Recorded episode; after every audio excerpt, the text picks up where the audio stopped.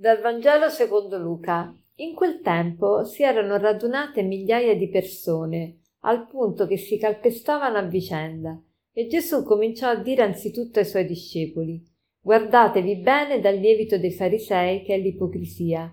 Non c'è nulla di nascosto che non sarà svelato, né di segreto che non sarà conosciuto. Quindi ciò che avrete detto nelle tenebre sarà udito in piena luce, e ciò che avrete detto all'orecchio nelle stanze più interne sarà annunciato dalle terrazze.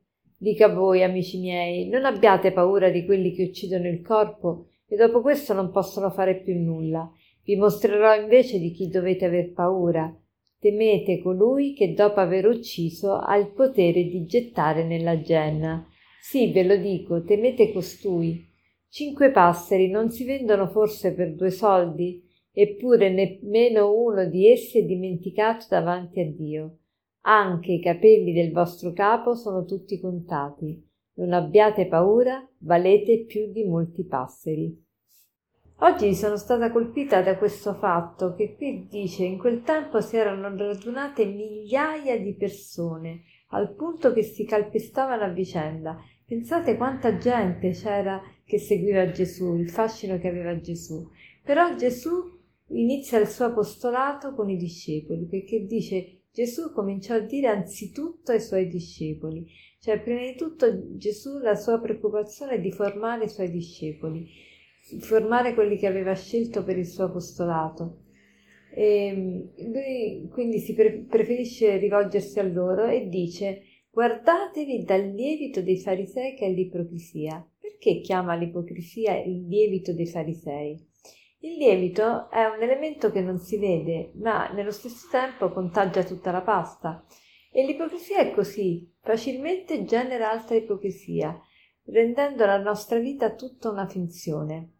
Gesù chiama i farisei ipocriti, è una parola greca, ipocrites, che significa attori, attori di teatro, che quindi recitavano ruoli diversi sul palcoscenico e, pretendono di essere quello che non sono. Quindi l'ipocrisia che cos'è? È simulazione, è voler sembrare quello che non si è. Per che cosa lo facciamo? Alle volte per, per la paura, per la paura di non essere amati, oppure perché non rientriamo in noi stessi, nemmeno ci conosciamo, non riusciamo a guardarci dentro e quindi fingiamo anche con noi stessi, fingiamo con noi, con gli estranei, a volte addirittura con Dio. Però Gesù ci fa capire che non c'è ragione di fingere, perché Lui ci ama, ci ama così come siamo. Infatti più tardi ci dirà, io, eh, ci chiama amici, più tardi in questo Vangelo lo leggiamo. Poi dice, ciò che è nascosto sarà rivelato, non c'è nulla di nascosto che non verrà rivelato. Pens- pensate quanti discorsi noi facciamo dietro le spalle delle persone, quante cose diciamo eh, al, quando gli altri non ci vedono, domandiamoci se quello che sto dicendo in questo momento, eh, in, cui il mio collega è assente, venisse sentito da questo mio collega, da lui stesso, continuerei a parlare di lui come sto facendo ora? Facciamocela questa domanda. Facciamo sì che il nostro parlare sia sempre limpido, onesto. Anche quando vogliamo correggere qualcuno, facciamolo con carità, non per umiliare, non eh, per... Eh, facciamolo con toni, con toni e modi civili. E poi dice, non abbiate paura di quelli che uccidono il corpo e dopo questo non possono far nulla. Vi mostrerò invece di chi dovete avere paura.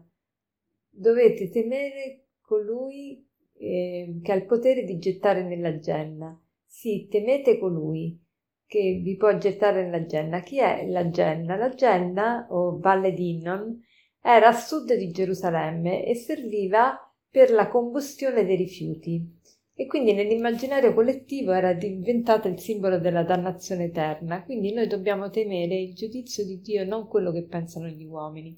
Però nello stesso tempo Gesù dice: Dica a voi, amici miei, cinque passeri non si vendono forse per due soldi? Eppure neppure uno di essi è dimenticato davanti a Dio. Anche i capelli del vostro capo sono tutti contati. Non abbiate paura, voi valete più di molti passeri. Ecco, Gesù ci chiama amici, quindi non dobbiamo temere, non dobbiamo fingere dobbiamo dimostrarci quello che siamo. I passeri che cos'erano? Erano la merce di minor pregio sul mercato ai tempi di Gesù.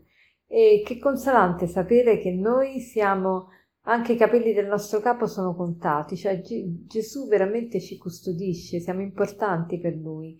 Certo, per chi è calvo non è tanta consolazione, ma per me che ho tanti capelli o mia sorella è davvero meraviglioso pensare che anche i capelli sono contati.